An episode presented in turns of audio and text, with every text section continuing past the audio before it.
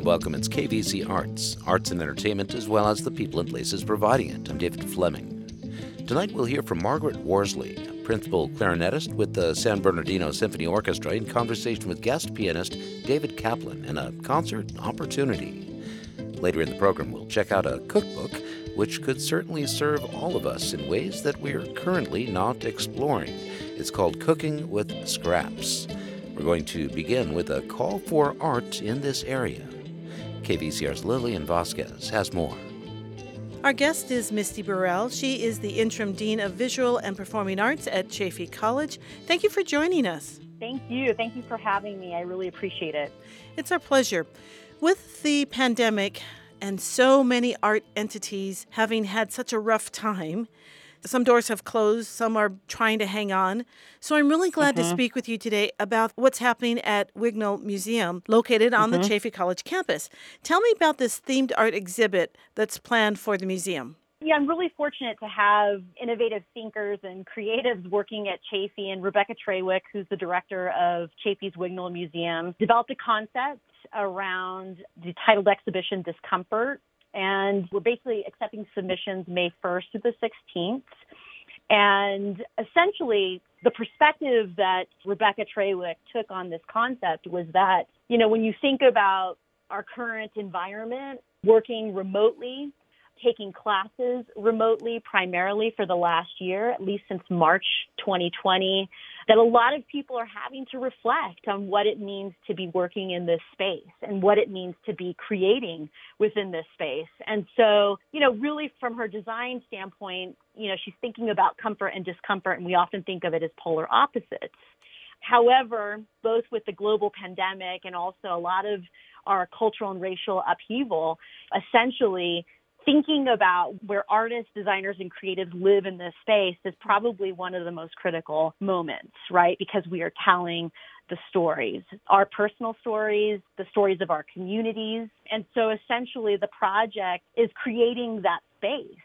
And so we're also very fortunate to have Nicole Green Hodges from Riverside City College, who will serve as our guest artist um, for the event. Let me ask a few more questions sure. first about the theme itself.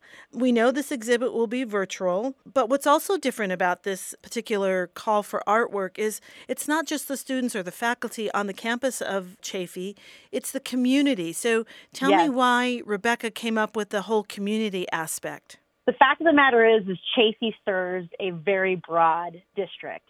So we include seven cities, Chino, Chino Hills, Fontana, Montclair, Ontario, Rancho Cucamonga, and Upland. And that's about 850,000 people who reside in the district and makes up about 39% of San Bernardino County's population. And so being able to sort of expand access beyond the campus was a really critical move. And so at this time, you know, what we're finding is that access to education looks very different access to cultural events looks very different. And I will just say that this particular exhibition, along with a number of our other performances, they have also provided new ways of experiencing entertainment, but also experiencing the art making of local artists, but also those who've been invited to our community to share. And so I think the fact that we serve such a broad community this is a really exciting opportunity to go beyond, you know, students and also professional artists, but also to the people who make up our communities. And so Chaffey is at the heart of Inland Empire's both professional and creative community. And the visual performing arts has a long history of providing support and resources to students as they prepare for transfer, you know, and also for their careers. But while social and cultural engagement opportunities have shifted from live performances and exhibitions to the age of social distancing, our faculty and students have leaned into that experience, really embracing what it means to deliver virtual performances on demand through streaming services, virtual exhibitions, and online engagement opportunities through studio visits. And the Wignall has been really important in helping create those conditions. And so tapping into our communities beyond a student who's registered at the college specifically, this is an exciting moment to really get to know who the people are that make up our community. And as you just described, Chaffey has their own district area. You described some some of those cities. Is this artwork coming just from those cities, or is it throughout the county, or how are you breaking it's that really down? throughout the counties. Yes, it's also including Riverside County. Cool. There's a lot of overlap between the individuals who make up Chaffey's student body. We serve beyond those cities. Right. A lot of our students also come from the high desert. So Sure. our community is our students and their families who make them as well. So, So that's what I'm really loving about this one. It's not Yeah. just that, it's really opening it up to the entire kind of Inland Empire region rather than just specifically the campus, which is really cool. I want to talk a little bit more about the theme. It's discomfort, a virtual project. Dis is in parentheses and comfort is outside of the parentheses. When I see some of these call for artworks and the creative person comes up with these names, I'm always thinking, what does that mean? What does that mean to mm-hmm. be comfort or mm-hmm. discomfort? What does that piece of artwork look like?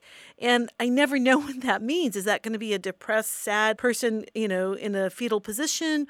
Or is it mm. a person sitting on a couch having a box of bonbons that's comfort? You know, I don't know what that looks like. Mm-hmm. So, what's your take on that? I mean, I think while the pandemic has really disrupted the lives of our communities, you know, and the comforts of home or what that even means, and even just thinking about access to resources, including income, the Wignall has really been instrumental in creating conditions for that kind of reflection, change, and fostering a kind of creative space for the broader community. And so when you think about the words discomfort, I certainly don't want to interpret how an artist might approach that. Right. But I think there is a kind of duality, right? To be both discomfort, experience discomfort, and also comfort simultaneously. Right. And so, you know, it's interesting. And I thought I would just share this that, you know, we had a guest speaker come to Chaffey, who's a policy advocate and educator and a consultant. His name is Bryce Salato. And he talked about why stories matter. He said, quote, our stories can be doors for other people to walk through and windows for other people to see themselves in, end Hmm. quote. And I think what's really important about that statement and this moment is that artists and creatives are looking for places to connect with their communities. And when you think about music, those are typically venues where people come together. When you think about exhibitions where you're coming to an institution, a cultural institution, you're in that space. And the fact of the matter is, is when you think about what Chaffey is doing in this moment, is we're really creating and designing experiences for the future. And technology is forcing us to create and collaborate in innovative ways. And discomfort is really one way in which I think artists can explore both what does it mean, you know, to be in this moment. And, you know, we're not waiting for a return to what was, but instead, you know, really harnessing and reimagining the arts and what it means to be an audience and what it means to have access you know, to resources. And so the next generation of makers, problem solvers, designers, and entertainers, they're shaping what it means to be a creative. And so I certainly don't want to define what discomfort means for any of these individuals, but I think that it's an invitation. Is it discomfort or comfort, or is it both of them, the yin and the yang of them? I believe it's both. Okay, cool. I truly believe it's both. Okay, very good. Now, let me reintroduce our guest is Misty Burrell. She is the interim dean of visual and performing arts at Chaffey College. How can artists submit their work, and what is the deadline to submit? So some of those details are provided at the link for the Wignall Museum of Art. And basically, it's a virtual project, and submissions are being accepted May 1st through the 16th. The exhibition will go live July 1 and it will continue through August 31st. And you can access the actual application through www.chaffey.edu forward slash Wignall. So it's www.chaffey.edu slash Wignall. Correct. Perfect. Now, you did mention that it is being judged, and Nicole Green Hodges is the judge. Who is Nicole, and what will the top artist receive? So, based on this outline, Nicole Green Hodges is going to jury the exhibition. She's going to be the guest artist for the event, and she's going to select five artist works that best interpret the theme. Hmm. And Green Hodges, she's from Rialto, a native who also earned a Master of Fine Arts at Claremont Graduate University. And the top artist will receive a $100 gift from the Chaffey College Foundation at this time. Nice. I think I read that there were five top artists. Will they all receive $100, or will just the very top artists who she selects will receive that? I believe it's the top artist. Five will receive the $100 gift nice. from Chaffey College Foundation, but I can also confirm that. Do you know how many pieces one artist can submit? They actually get to submit digital images or files of their original paintings, drawings, graphic designs, sculptures, videos, other works that relate to their experiences with discomfort and comfort in the last year. So, as a part of the submission guidelines, community members, artists, students are invited to submit via artcall.org. And there's basically a limit of no more than one application per user with a maximum of five attachments. But because there's about approximately 250 works in total that will be accepted, based on the number of submissions, they may only be able to accept, you know, more than one image per artist. And again, it was Art Call, A R T C A L L dot org. That's another place where they can get this information. Correct. Artcall.org. Perfect. Misty, thank you so much for your time and attention regarding this. I'm thank really you. excited about this community project and bringing people together and hopefully getting artists enthusiastic because I know some artists that their artwork changed during this last year or their style or whatever they're feeling. So I think this is a great way to get those thoughts out. Definitely.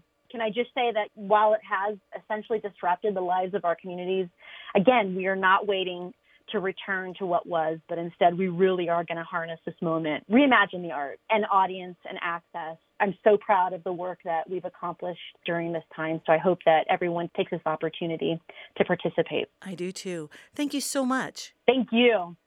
That was KVCR's Lillian Vasquez in conversation with Misty Burrell, Interim Dean of Visual and Performing Arts at Chaffey College. Again, artcall.org for more information. You're listening to KVC Arts on 91.9 KVCR, online and on mobile devices at kvcrnews.org. I'm David Fleming. Later in the program, we'll hear about a cookbook recently out, all things relative. It's called Cooking with Scraps. First, though, the latest concert for the San Bernardino Symphony Orchestra, which was held virtually May 1st. It'll be available again for a matinee, airing Sunday, May 16th. My name is Margaret Worsley, and I am principal clarinetist of the San Bernardino Symphony Orchestra. Talking today here with David Kaplan, pianist, who will be soloing with our orchestra. The program includes Beethoven's Piano Concerto Number no. 2 and Mozart's Piano Quintet K452. David, thank you so much for joining us. Welcome. Thank you, Maggie, for having me. Looking forward to this project together. Me too. Yeah, it's just going to be a wonderful program. I know you're originally from New York, but you're presently a Southern California local. That's awesome. Thank you. Yeah, thanks for the welcome. My wife and I are thrilled to move to Los Angeles just this September in the middle of the pandemic. Oh, my goodness.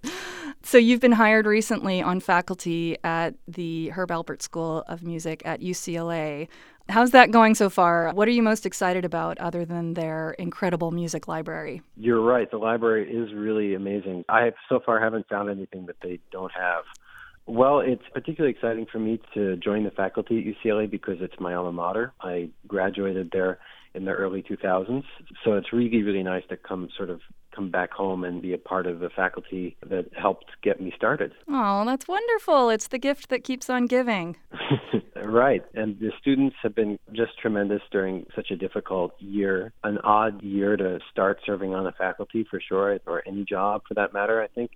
So I think everyone is really looking forward to when we can return to in person classes safely and all that. So it's a lot of optimism. Yeah, that's wonderful. So far, you've only been doing classes and lessons exclusively on, do you use Zoom? Everything is Zoom. And so everyone's become an audio producer, everyone's become a professional audio engineer to get the right kind of settings so that you can actually have a productive session with music and have good enough sound quality for that. And in particular, I think the directors of ensemble ensembles and chamber music instructors have had an immense challenge to try to make that time really fruitful for the students and to keep the focus on music. Yeah, it's really tough. It's really tough for music educators and all educators right now, for sure. Let's talk a little bit about music. I was looking at your amazing website and listening to all of the recordings that you've got on there. It's just beautiful. It's great. You clearly celebrate and love the seminal works of Beethoven, Mozart, Schubert, Brahms, etc. But you are also an ardent supporter of living composers. Your website celebrates Anthony Cheung, Christopher Cerrone, John Adams. My question is how does the preparation process vary from preparing older works versus preparing new works? Gosh, that's a really good question. And, you know, in a certain sense, they're identical. The process is identical. And in some sense, of course, it's just wildly different. With pieces that have been played hundreds of times or thousands of times already, then there is a tacit kind of in osmosis that happens before you even touch the piece. So, on one hand, there's a convenience of uh, familiarity, and on the other hand, then perhaps underlying assumptions that it's wise to shed. You know, and it can be difficult to find an individual voice in that context. Mm-hmm. You know, mm-hmm. to to find what you're trying to say amid all the noise that's pre-existing. With a new piece, then you have the privilege of establishing, beginning to establish that tradition, and so you feel the responsibility of putting that noise in the air for the first time. And on the other hand, there's a freedom in that, you know. Mm-hmm. Absolutely. Do you typically know your artists pretty well when you perform their newer works, or do you sometimes just perform their works without knowing them personally? Definitely both, and especially if the context is that I'm, you know, engaged to play a piece of new music that where I don't have an existing relationship with the composer. But in terms of commissioning, you know, that usually is based on some existing connection. And to be honest, the way I really came to playing contemporary music was the social element, the idea or the revelation, you could say, that there's colleagues, that there's friends, there's people who are contemporaries in life who are deeply engaged with writing music that's worthy of the same kind of attention and commitment that Beethoven and Schumann are, you know? I love that. Do you compose any music yourself? You know, I don't really compose, but I love improvising, and so I just ever since I was a little kid, I would just play extemporaneously at the piano, but I'd be loath to write it, any of it down. yeah, no, it, improvising is such a wonderful skill to have. I have such respect for people who can do it. It's awesome. I love how versatile your collaborations are, just from orchestral solos to four hand piano to eclectic ensembles like Third Coast Percussion and many, many others. I think you already answered this, but are these scenarios organically made or is this something you've always seen yourself doing as part of your career? I know you mentioned the social element of just working with your friends. Is that the main motivator there? I would be lying if I didn't say I enjoyed working with my friends. It always adds a lot of fun to the artistic process to be doing it with people you like. So that's definitely a big motivator. To be honest, I see all music as collaboration, even if it's solo, you know, because there's so many elements that you're engaging with. And if you're engaging with a piece of music, then even there's a silent partner, which is your composer. So already, even playing by yourself, then I feel that there's a collaboration happening and that extends outward and outward. Playing a concerto is as much chamber music, or should be as much chamber music, as playing, you know, a quote unquote accompanying um, a violinist or a flutist or something. There's as much give and take, I think, in any musical situation if you have open ears. So the element of collaboration for me is really central no matter what it is. And I think that you're right. That has really informed how I've tried to shape my career to the extent you can control these things. yeah, I love that. The silent partner is the composer. So even when you're practicing by yourself, you still have that buddy, that collaborator, as you say. That's really beautiful, beautiful way to think about it. Let's talk briefly about chamber music. I'm such a lover of this medium for classical music, as its original intention was more or less, like you said, to play for and with friends. For our audience out there, the word chamber, meaning room, is typically music meant to be performed in, say, a living room. So, repertoire written is usually very intimate and typically very challenging since everyone's playing a different part. There's no doubling up.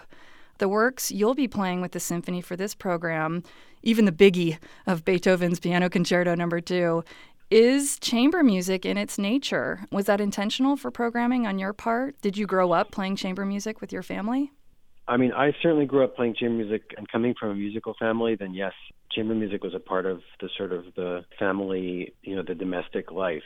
So, I mean, I grew up taking that for granted for sure.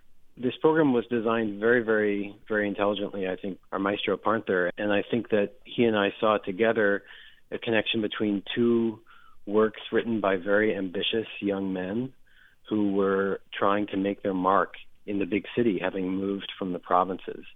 You know, and I think that's something that so many people can relate to the idea of trying to make it and make your mark on the big stage. And I think these pieces both have the self consciousness on the part of their composers of trying to prove something um, Mozart about his quintet, which we're going to play, wrote to his dad after he finished the piece and said, "You know, Dad, this is the best thing I've ever written." You know, and I think you can hear, even if he ended up writing something which we might consider to be better later on, which I'm sure many people might say, you hear in the piece his ardent desire to write the best thing he ever wrote. Mm. And similarly, Beethoven coming to wanting to really make a splash from the sticks and Bonn in the big town of Vienna, he was showing deference to the musical language that was in favor and trying to contextualize himself, but also putting some of that brashness in the mix and trying to, you know, really say, "Hey, I'm here and I've got something to say." That is really cool.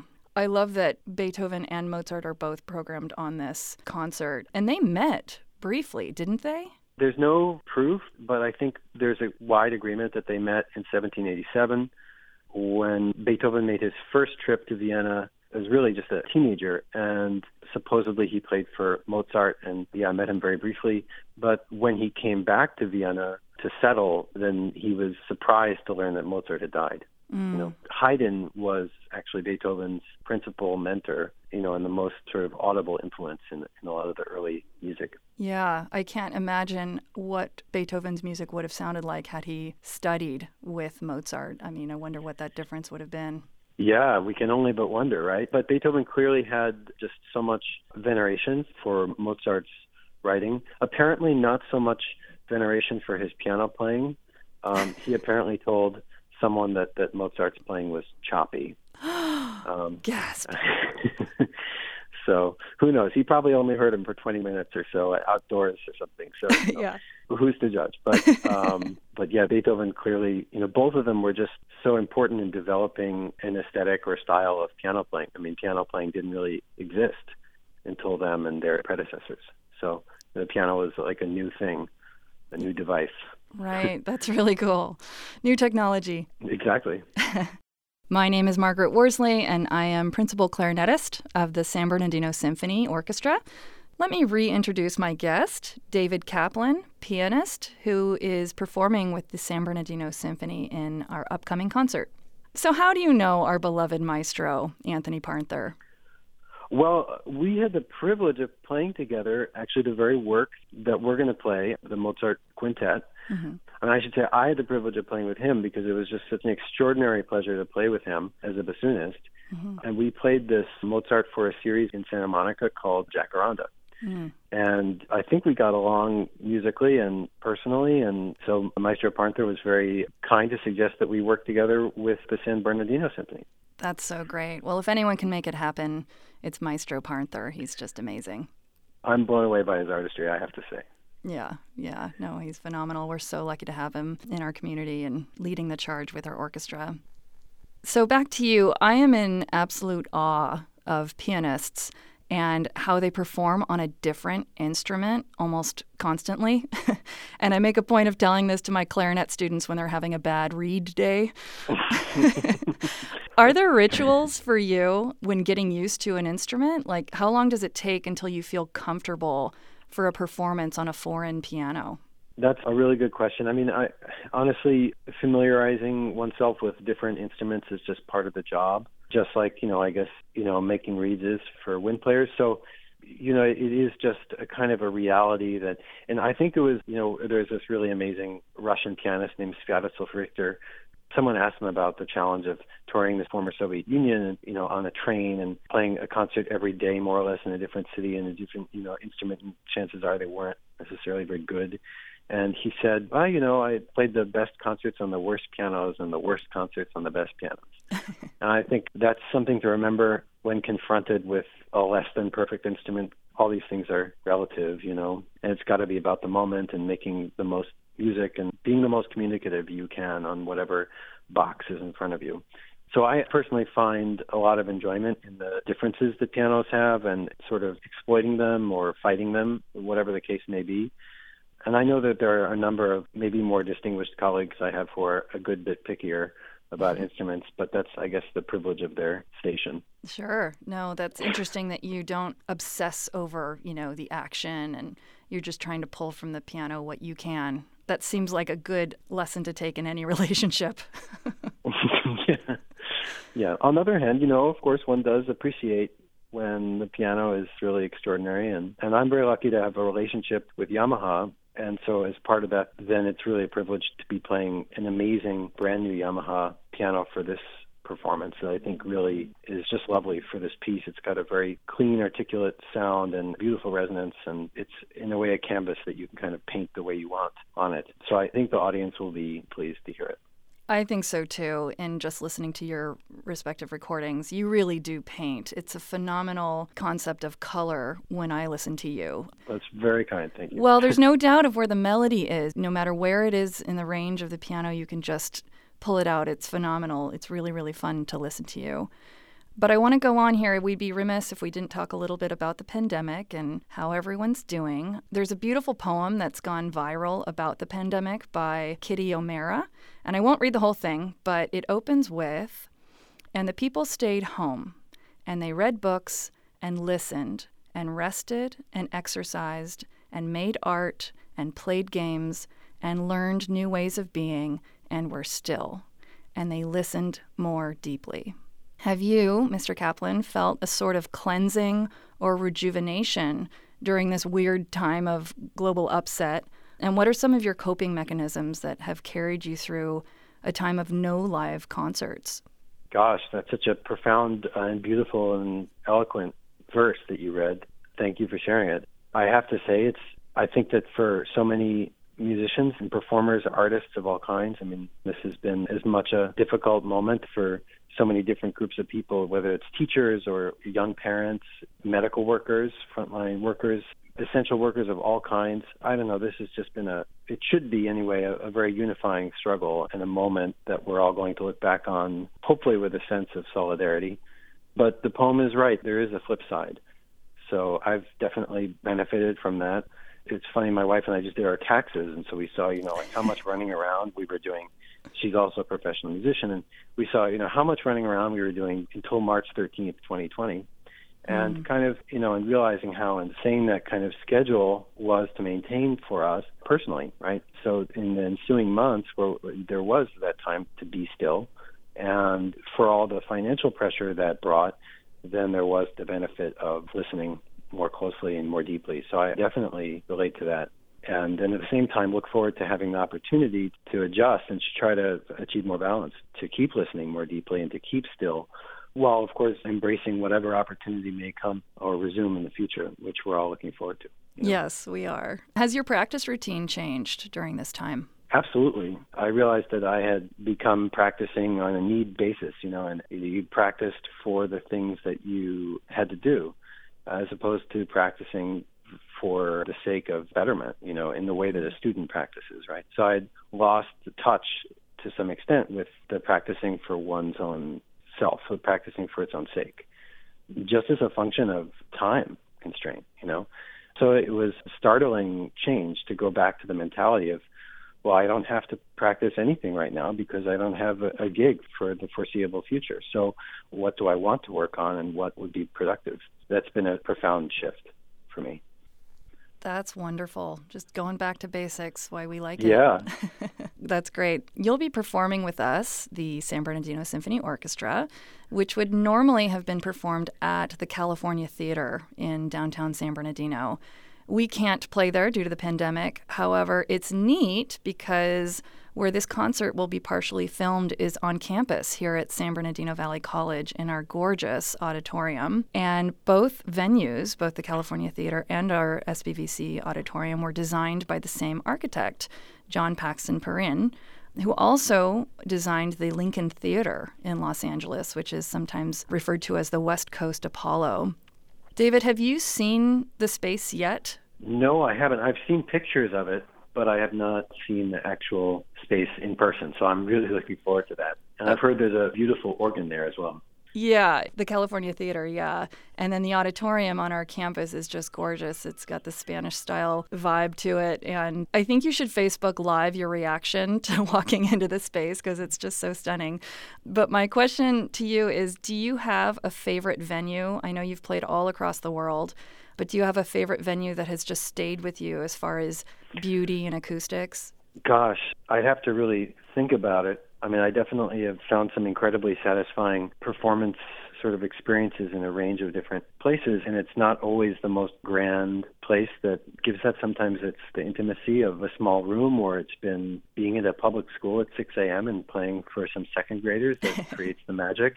It's been arranged, but I can say that that one particularly fulfilling memory was getting to play in the Philharmonie of Berlin which was designed after the Second World War in a pretty radical style of architecture and with a real sense of civic optimism, you could say. And it's incredibly egalitarian on the inside. More or less, you know, it's not dissimilar from Disney Hall in the way that the seats are configured. So the, the audience is more or less in the round. And it does feel when you're an audience member in that hall that you're more or less equally close to the stage wherever you are. And when you're playing, as I had the opportunity once to do in that hall, it feels as if you're in the world's biggest living room, mm. which is an incredible feeling. And the mix of clarity and warmth that that hall has, I'm not sure if I've experienced that particular acoustic or feeling anywhere else. Wow, that's really cool. And it sounds almost like, again, an homage to chamber music. Totally, totally. It really lent a feeling of chamber music to, you know, a very public and extroverted art form, which is the concerto. That's beautiful. All right, I've got a couple of rapid fire questions for you. So if you want to just okay. fire these off in a word or two, however long or short you want to make this, but here we go. First is who inspires you, pianists or non? Oh, man. if I can just limit it to piano playing, then one of my former teachers, Claude Frank, who left us in 2014, always remains an inspiration in my mind for his mix of expression and humility. All right. Who do you listen to when you're driving? Funny you should ask. No one right now because I have a kind of an old car and the, the radio broke. oh no! yes, I got to get that fixed. It's an expensive part. oh no! Well, you have to get it fixed to listen to this bit on KVCR. I certainly will. All right. For our friends who don't necessarily listen to a lot of classical music, who would be a good composer you'd recommend to get into at first? Gosh, I just love all music so much. It's hard to choose a favorite right now. I mean, Beethoven is a great place to start always. I think his music remains relatable to so many people for so many different reasons. And if you want to define concert music or art music or whatever, then he's sort of, you know, like the Shakespeare, mm-hmm. if you will. I love Shakespeare because I think each play is about one thing, but somehow touches on everything. And that's how I feel with Beethoven's music. So each piece is so unified and is about one thing, but it also somehow says everything also.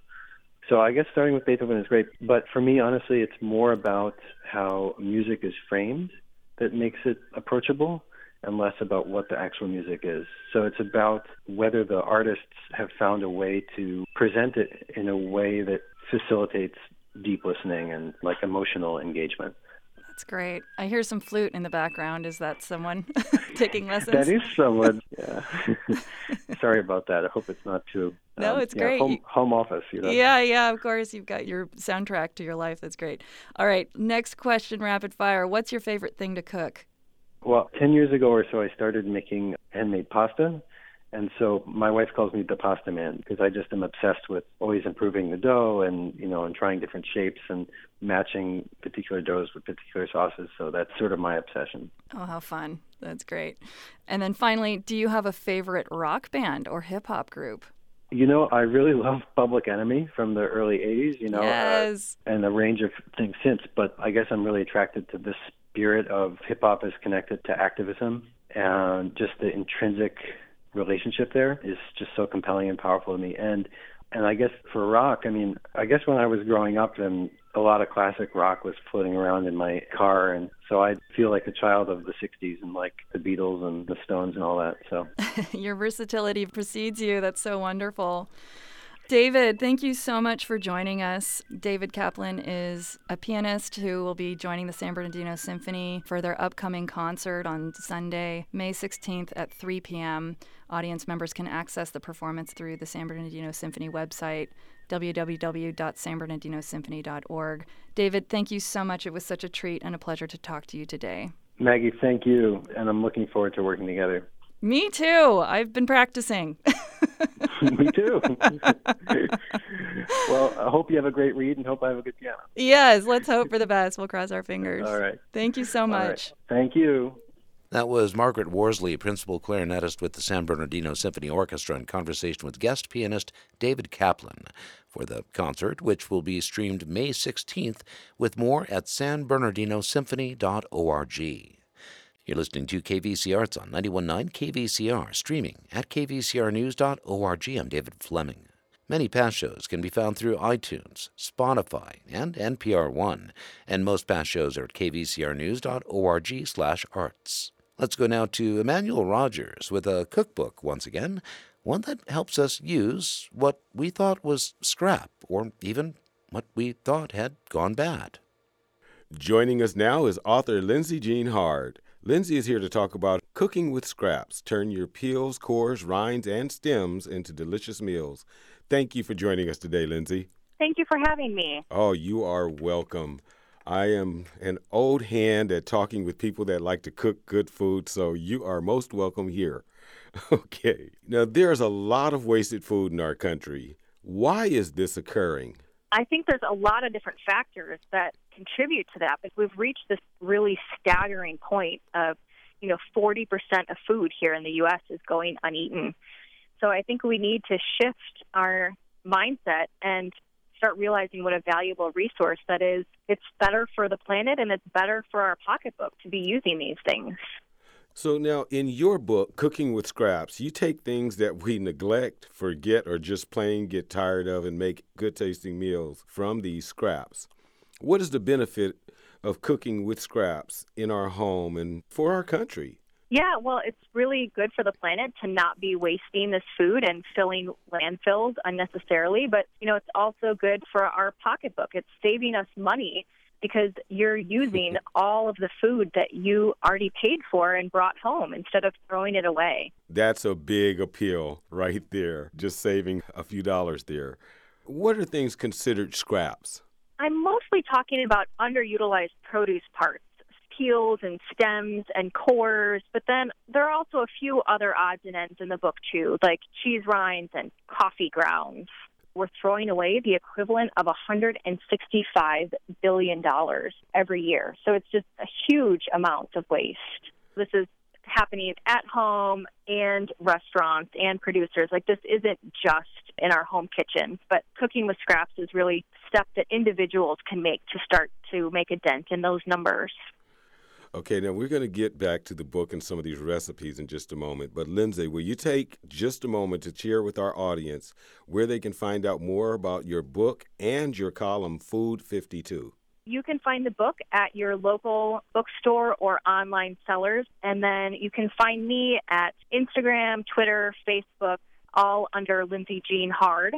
And then I'm no longer at Food 52, but I still have a bunch of recipes there that you can find. Here's some of the, uh, well, food for thought here.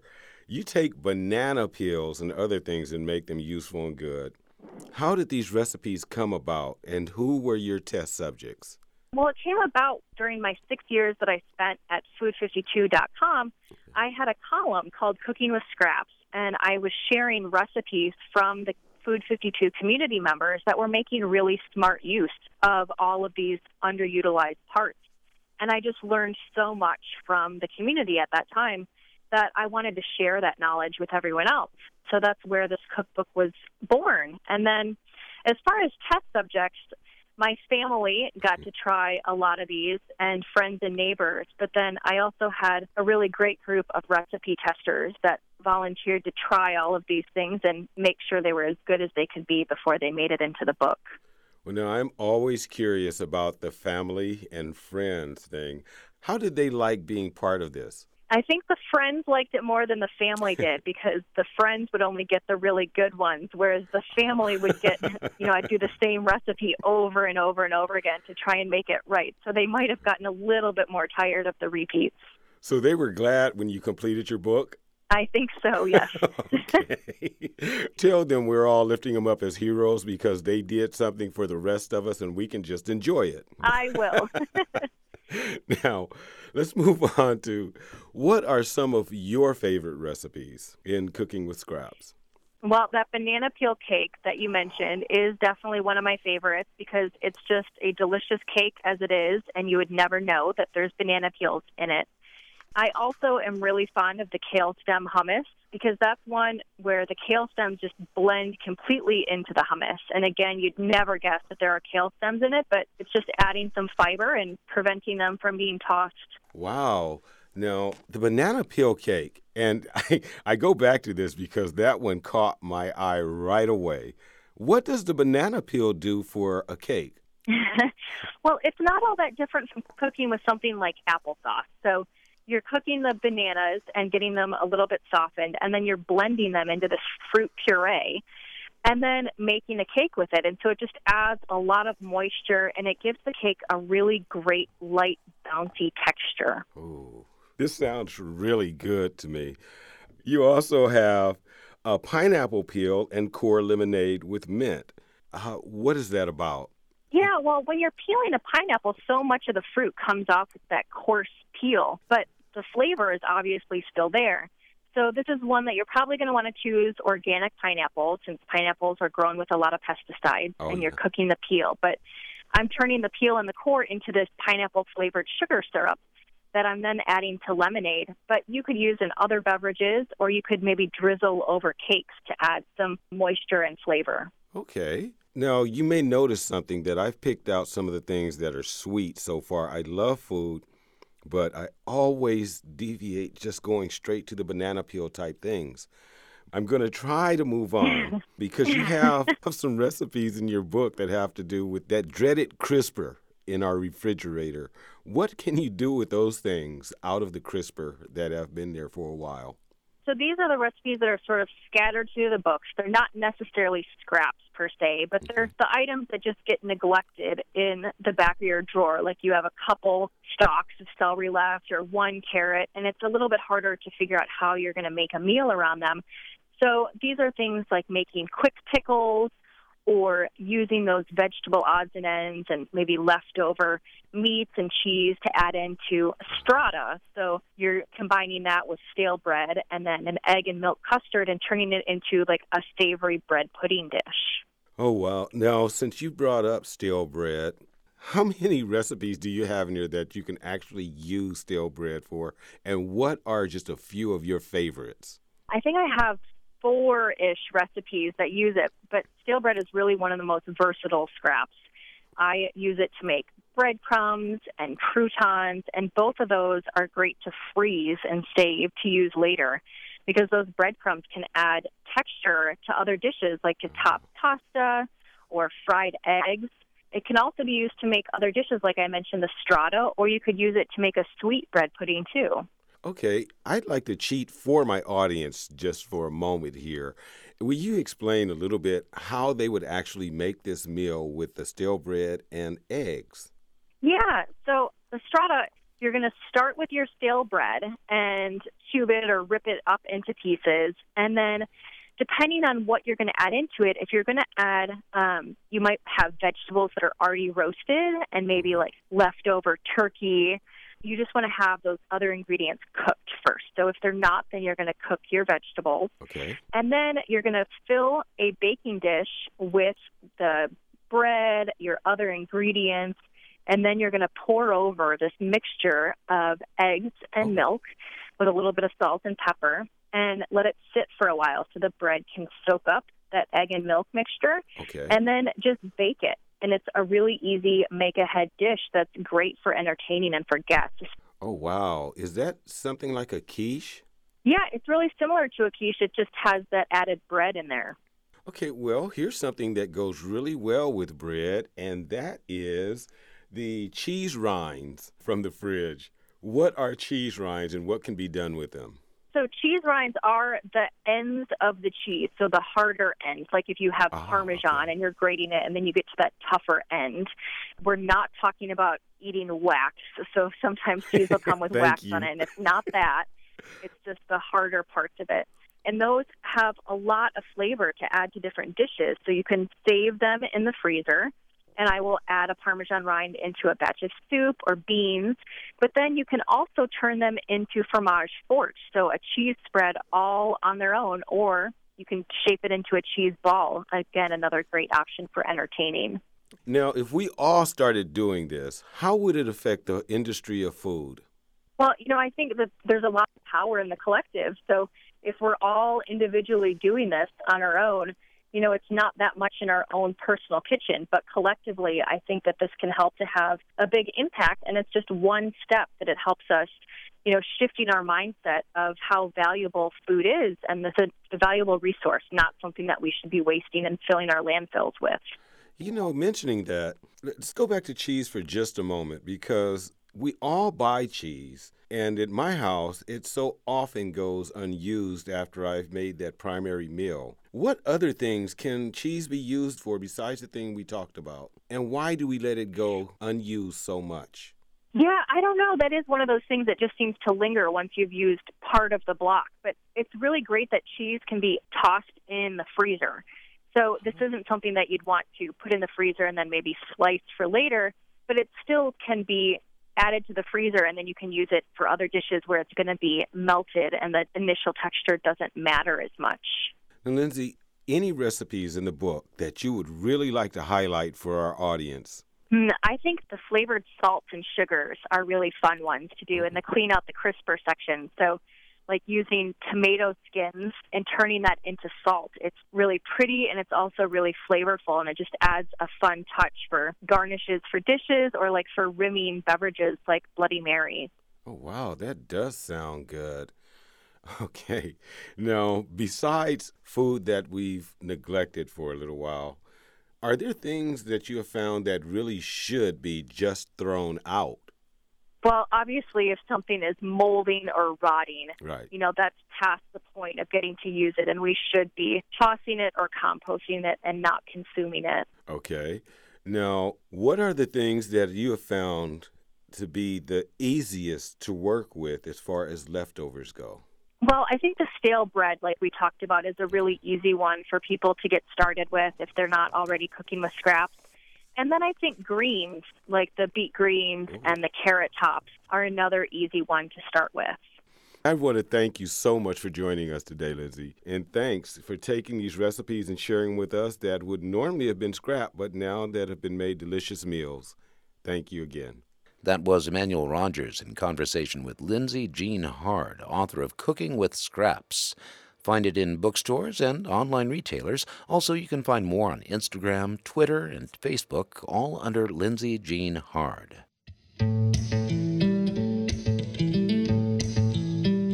And that wraps up another edition of KVC Arts. Thanks again to Lindsay Jean Hard and Emmanuel Rogers.